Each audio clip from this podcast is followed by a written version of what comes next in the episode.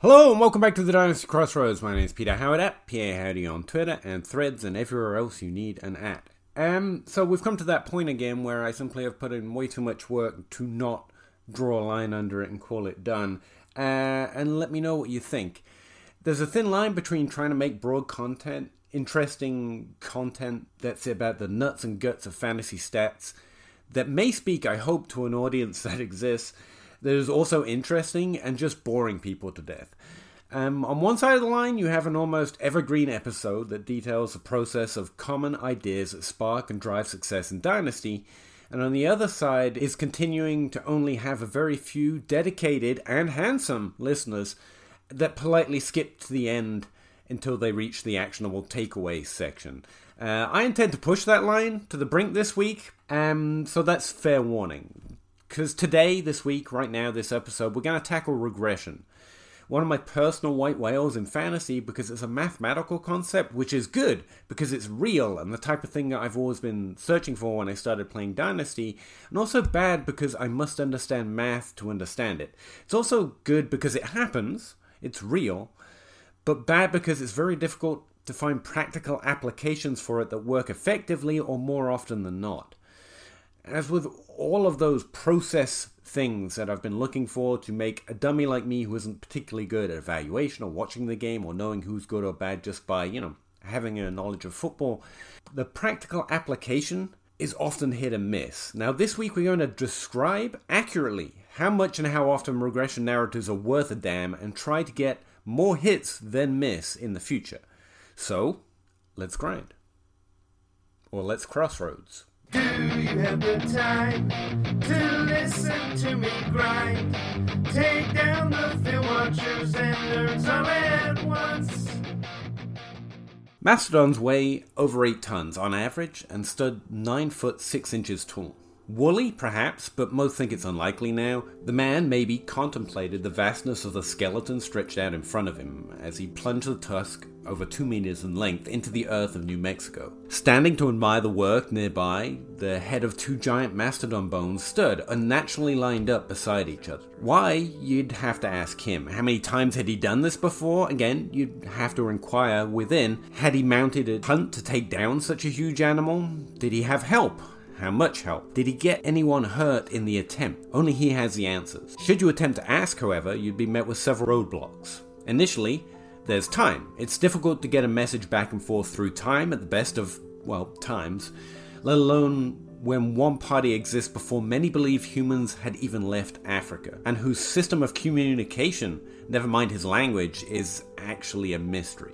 But standing in the middle of the now New Mexico prehistoric tundra, admiring his work, wishing or hoping or dreaming of whatever purpose this was intended to mean, or do or perform, the heavy browed ancestor of our ancestors stood. When and why and who and even what he was so far is lost to the delicate soil beneath his feet. He, or his grandparents more likely, perhaps traversed a land bridge across Antarctica, hunting wild animals none of his not too distant ancestors had ever imagined, and made a life here in a land very far away from where both his and your story begin. He buried his dead, he tended to his ancestors, he used tools.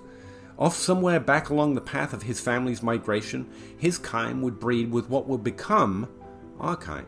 A pioneer, a cousin, and an adventurer? He may well have been the first American, and we don't know his name or his language, or even if this happened at all. Stepping back away from the tusk, he fades away back into the murky cloud that separates us from him, as well as the few precious moments archaeologists have been able to clear away.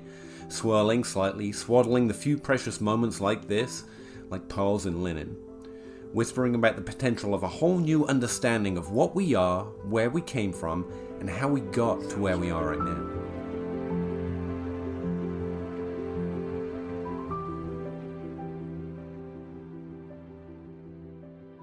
How the heck do I history regression to the mean? At first, I thought about talking about Sir Francis Galton, uh, he was a cousin of Charles Darwin, an early pioneer of fingerprint technology, a dropout who failed to get a degree at Cambridge because of stress, essentially, but also was the first person to describe the phenomenon of regression to the mean in 1877. What could be interesting about a man called Francis? His expedition to the north of the Kalahari Desert? Nah, how could an expedition to the Kalahari Desert in the 19th century be interesting? Instead, let's talk about rocks and whether they may, perhaps, have been banged together at one point. Let me explain. Not so long ago, I mentioned a set of fossilized footprints in New Mexico, and woman and child, probably, who made them.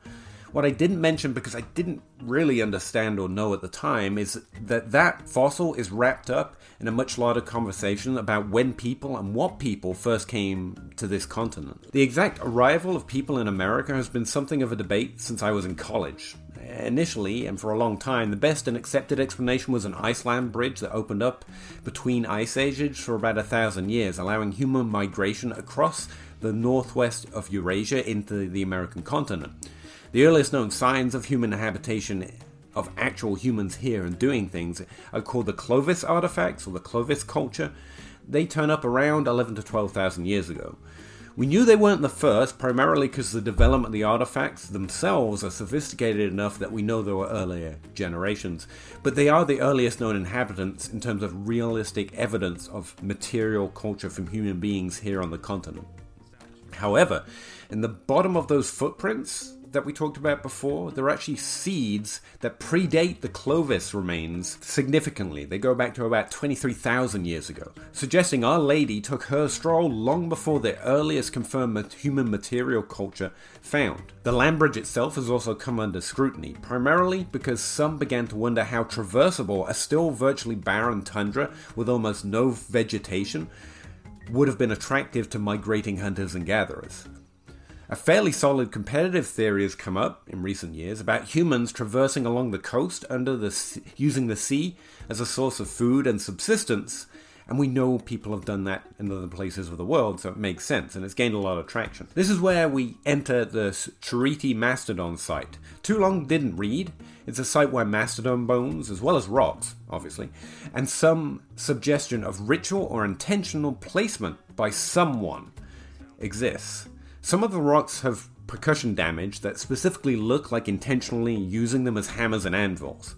While they don't represent a material culture of a human society or culture, because at the end of the day they are roughly formed well, rocks, not actual hammer shapes. But some of the flaking of the nearby stones, as well as the percussion marks themselves, add together with some of the mastodon bones appearing to be specifically intentionally placed in a way that skeleton would have been unlikely to end up on its own accord, suggests that people did it. More convincing evidence is the placement of a mastodon tusk, which is implanted in the soil, going through several strata of the site, which is again unlikely to occur without intentionally having been put that way. But it's not impossible. All this adds up to a lot earlier date, potentially of humans arriving in America, and way before the seeds and the footprints of our friends walk long ago. Frankly, I had to look up the words, let alone the math behind uranium turning into thorium, so let's just not go there. But one thing everyone in the scientific research can agree on is that the site goes back way beyond 23,000 years ago. It goes back 130,000 years. Now, for reference, or to explain why that's important, outside of that big number of years, our ancestors, Homo sapien, Homo sapiens, are thought to have migrated out of Africa around 120,000 years ago to 80,000 years ago. That puts us very far away from America at that point. But back then, we were not the only primates who existed. Now, Neanderthals, often depicted knuckle dragging ancestors, have been wronged in popular culture. We have learned a lot about them, including that they have ritualistic behavior, that they buried their dead, cared for their ancestors and their ancestors' remains, and possibly interbred with our own lineage, to the point that we're not sure if they died out, were outcompeted by us and others, or simply became part of our group. We often think our ancestors, or anyone's ancestors, as primitives, of less intelligent, but the fact is, for the last 100,000 years, we've essentially been the same animal, capable of the same intellect and emotions, from fear to love and curiosity. So too may our cousins have been. We may have lived together, we may have known each other, there may have been here in America before anyone else. Right now, no one agrees on anything outside the date. If humans or other hominids were there remains an open question, and when or who first arrived in America or left Africa is now also more debatable than it's been since I was 12 years old. Why is any of this relevant to this podcast? Well, for one thing, it's fascinating.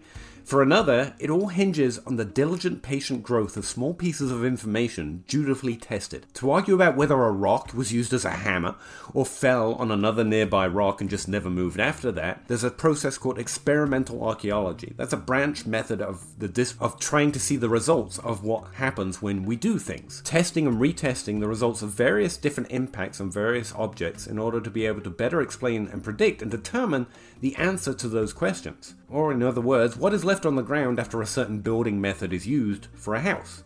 Well, they build the house and find out. What happens when one hit rock hits another rock?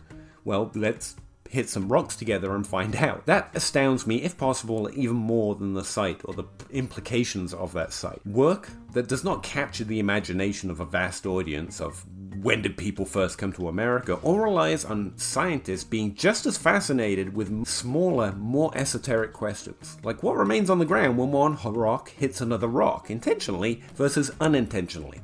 And it's with that spirit we should approach regression in fantasy football. I don't care as much about selling you how likely Diontae Johnson is to score more fantasy points in 2023 or Jamaal Williams is to score less, for that matter, as much as I care about having an understanding of how often and how much players score the following year in similar situations. So let's put our backs into the work, roll up our sleeves, grab a pocket protector, and try to understand the reality of touchdown regression for fantasy football and the practical reality of if and how much, or in what direction we can expect results to emerge.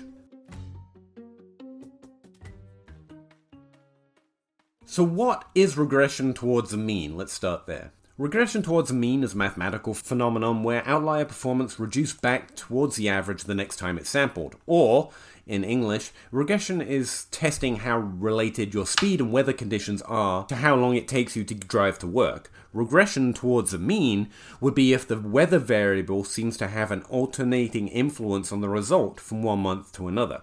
Or, to explain how it works in my head, regression towards mean is simply what happens to efficiency over time, resulting from luck or being in the zone if you prefer agency. If I miss a school bus 9 times out of 10 while driving to work and then think I'm getting good at it, only to find myself falling in behind the damn thing for the next five trips, the efficiency with which I was getting to work was largely due to factors I wasn't aware of and or had no control over. Regression towards the mean is basically how often the bus driver forgets to grab his coffee in the morning and therefore leaves the house a little later, and therefore I get ahead of the bus. As almost everyone says, touchdowns are random, meaning they are hard to predict. But the one thing we do know is that if players score a lot of them, they probably won't next year, and vice versa.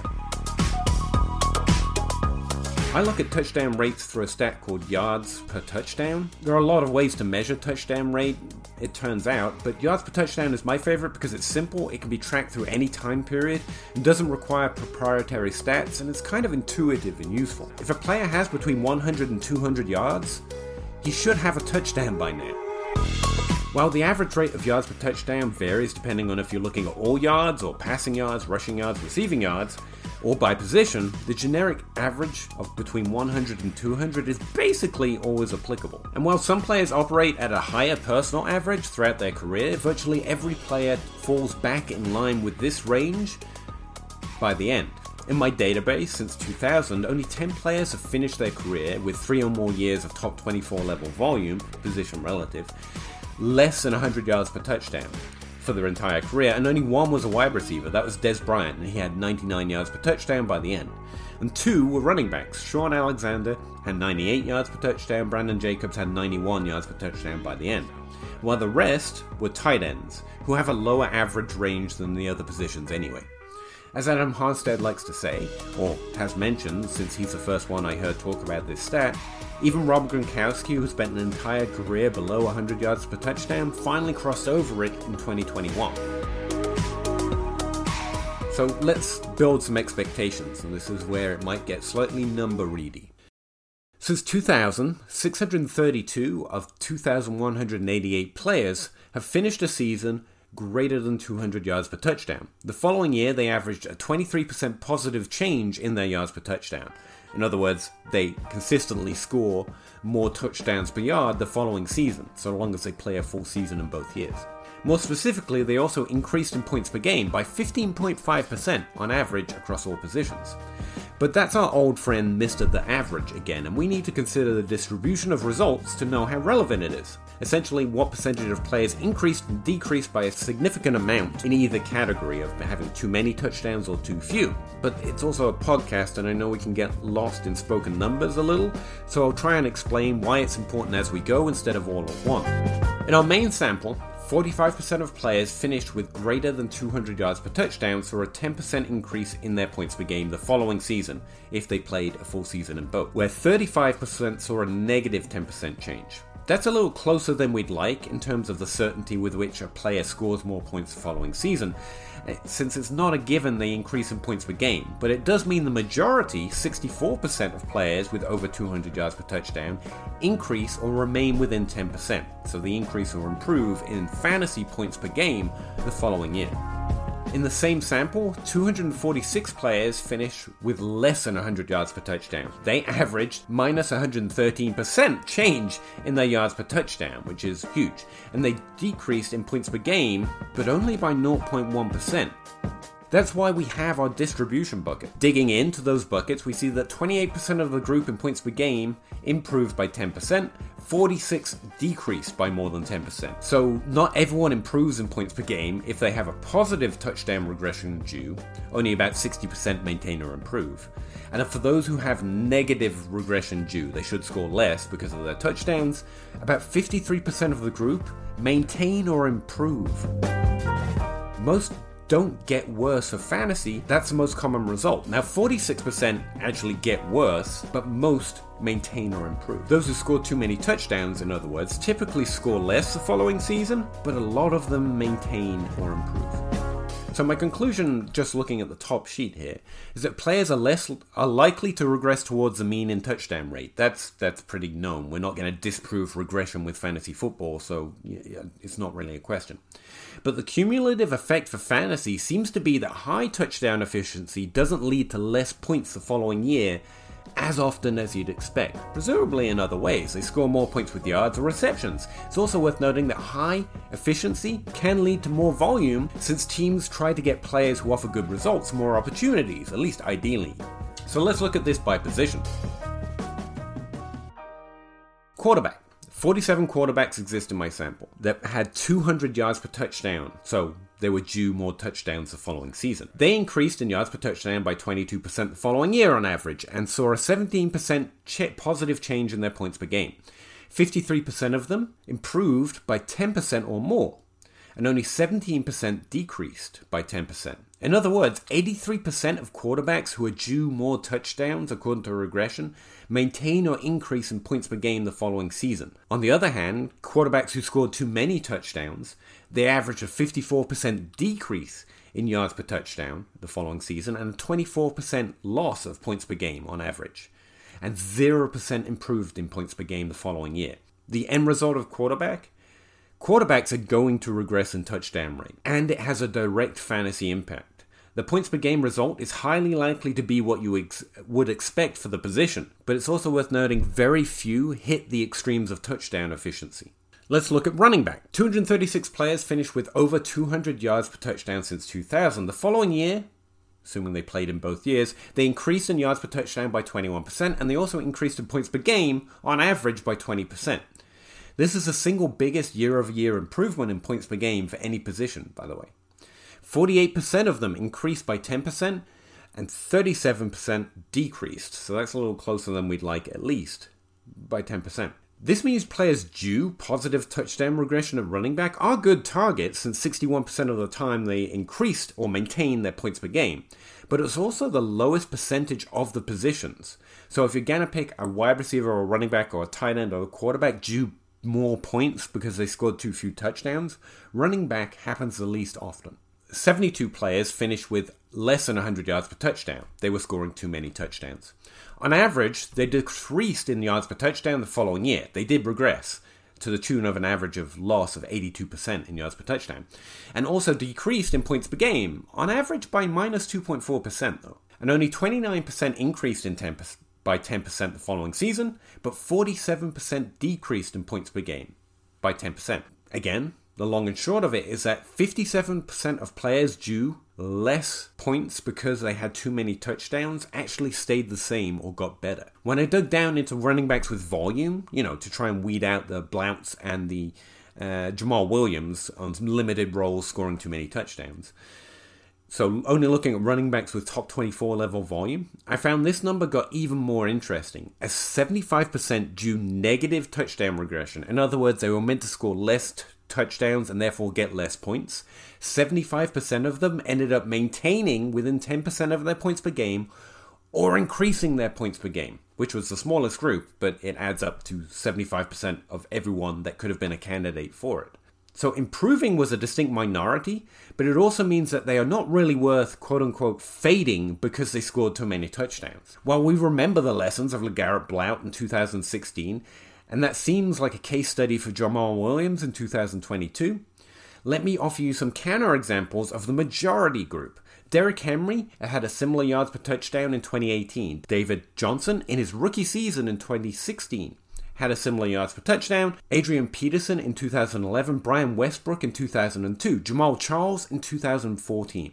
There are a lot of them because they are the majority, and those examples I just picked out, they didn't just maintain their points per game the following season, despite having 100 yards per touchdown or less. They actually increased by 20% of more in their points per game season the, fo- the next year. They scored 20% more points per game. This is to suggest that Jamaal Williams will maintain his 67 yards per touchdown. In fact, that's very unlikely.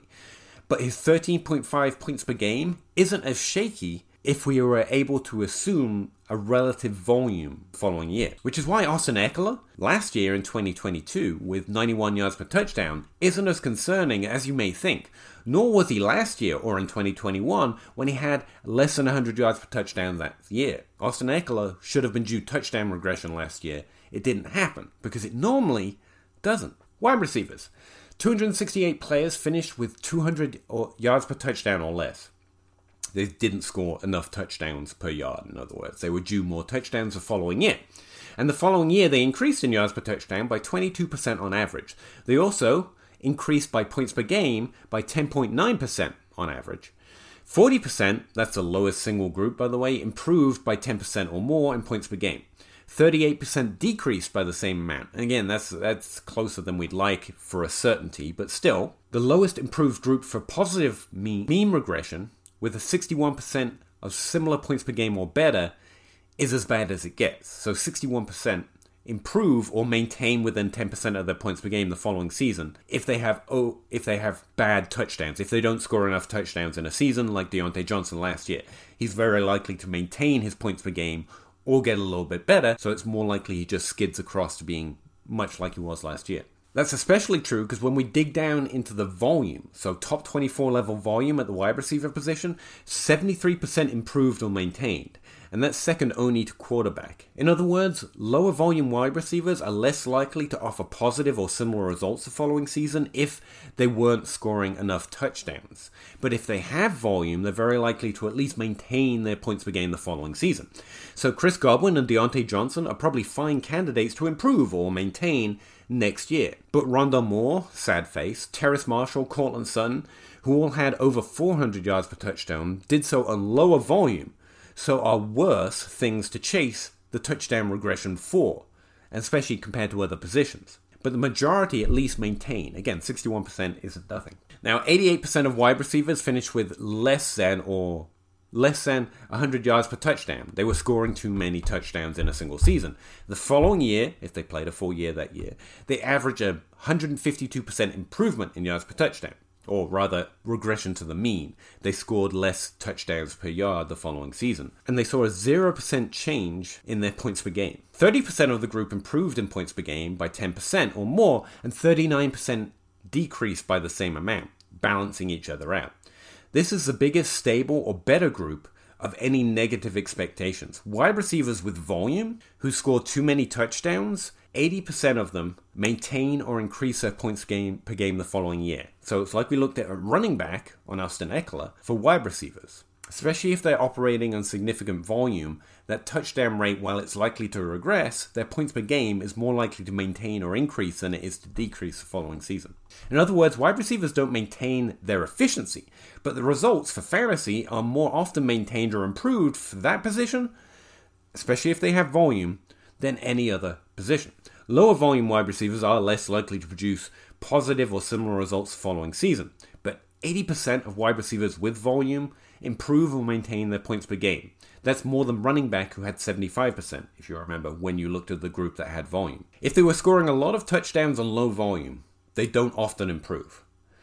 I'm looking at you, Gabe Davis, but I'm also looking at Davis when I expect him to maintain his points per game, and running backs and tight ends and quarterbacks in a similar situation. You could also look at Christian Watson this year, for example, heading into next year, but of course, the key question, always, is about volume improvement. He is entering his second season, so the question remains is he Chase Claypool or not, not is he due touchdown regression. Tight end position 81 players finished with greater than 200 yards per touchdown. They saw a 34% improvement in their yards per touchdown in the following season, so they regressed towards the mean.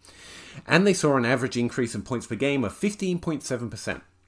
48% of the group increased in points per game by 10% or more, and 33% decreased by 10% or more. 66% were either stable or better the following year if they didn't score enough touchdowns in a single season. So it's working as you would expect 66% of the time. But they fall behind wide receiver if you look at them if you look at wide receivers with volume. But they are still slightly ahead of running backs.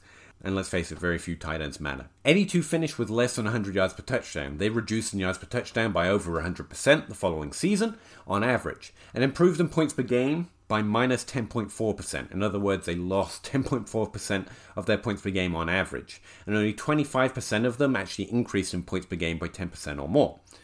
51% decreased by 10% or more. With or without significant volume, tight end is the least likely to improve or maintain points per game if they are not if they are too efficient in scoring touchdowns, which is concerning for George Kittle this year, but I'll get to this year. I wanted to do a section here of examples I, that Threads and Twitter offered because I wanted some examples to put this in the context of things that you will remember. Uh, but it's already getting too long, as you can note. Two years in a row may be more concerning, as is three, to be honest, and even at running back and wide receiver, because wide receivers' careers average will eventually regress back, as we know, and this could be sour milk for my earlier Austin Ekeler take. Multiple years of too high touchdown regression might be a very different thing from a single year, um, or just a higher player average. So, some high level quick takeaways. QBs are going to regress in touchdown rate. Typically, the points per game result is highly likely to be what you would expect based on their touchdown efficiency, but very few hit the extremes of touchdown efficiency.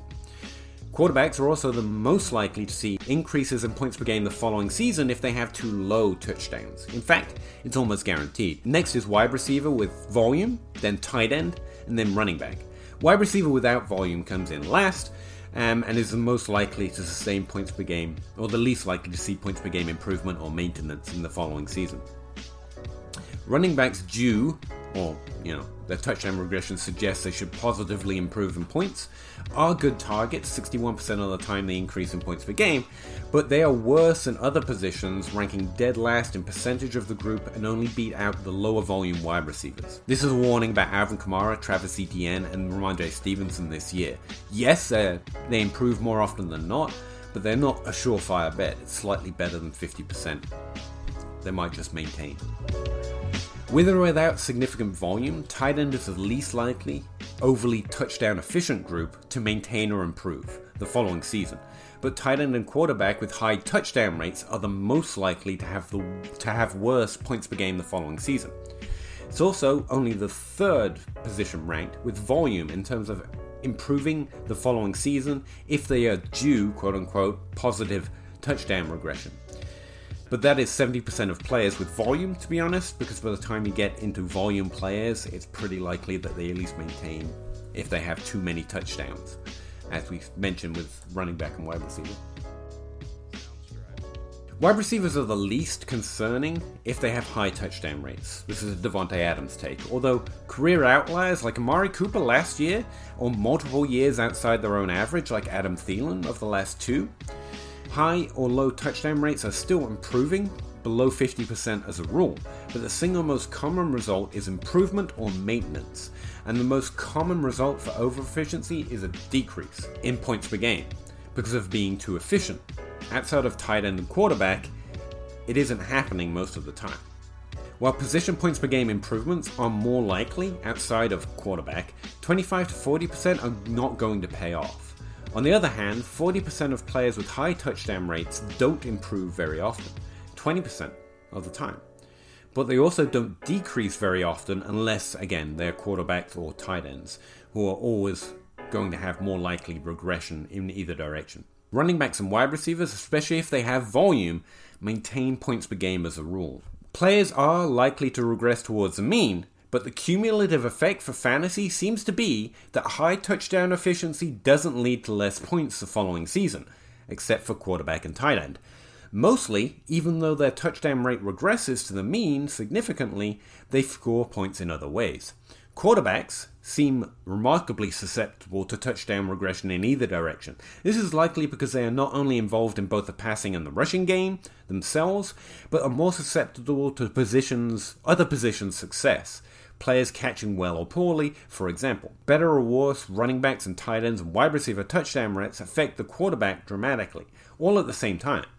Leaving cause and effect aside for a moment, one of my main observations here is that quarterbacks are, with outlier touchdown rates, are more likely to change in points per game the following season in the direction you would expect. And my third takeaway, my, my third main takeaway is that players with volume, especially running back and wide receiver, who have too many touchdowns, mostly maintain their points per game or in fact improve it in a, minority group improve the following season. So I'm going to be less concerned with players with too many touchdowns as long as they were getting significant volume. It's really just about can they maintain volume, and players with volume at both of those positions typically do outside of injuries.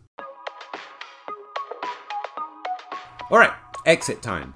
Uh, thanks for listening to this podcast. I again appreciate you for taking the time to try a podcast doing something or trying to do something a little different. Thanks to everyone who bought my and Zac Reed's Rate My League podcast series out. It was awesome. We saw that pretty much as soon as I mentioned it, and I had a great time doing it. So I really want to thank everyone who got involved in that. Um, and again, once again, I want to thank everyone who continues to reach out about this podcast to let me know that they that they're enjoying it. Hearing from you really means the world. If you're interested in my ranks, articles, any of my data, specifically for this episode, I'm gonna have the data and I my written script out because I realize there's a lot of numbers in here and we might have gotten lost at one or two points. So check out the links in the description or on Patreon um, if you want to go back over it in some other form. Or hit me up on Twitter or threads. You can also find me on Patreon or follow my Linktree link in my bio to see all of my. Uh, for now, I'll see you next week here at the Crossroads. Have a good week and good luck this season. Thanks.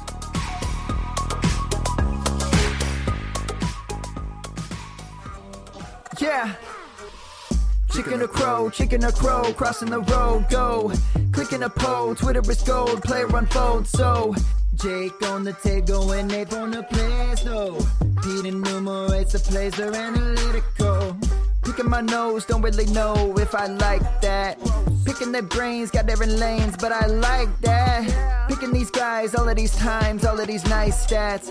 Picking apart, the film is an art, always a fight back and forth. There is no order, they disorder more and more because the players ain't no older. They some hoarders or some mortars, dropping bombs without no borders. You got that I, I like mortar, peak grinding numbers like molars. I don't know anymore, I am at a crossroads. Chicken or crow, chicken or crow, crossing the road go.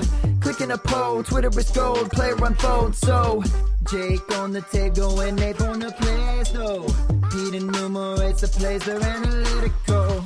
Chicken or crow, chicken or crow, crossing the road, go. Clicking a pole, Twitter is gold, player unfold. So, Jake on the table and Nate on the place, though. Pete enumerates the plays, they're analytical.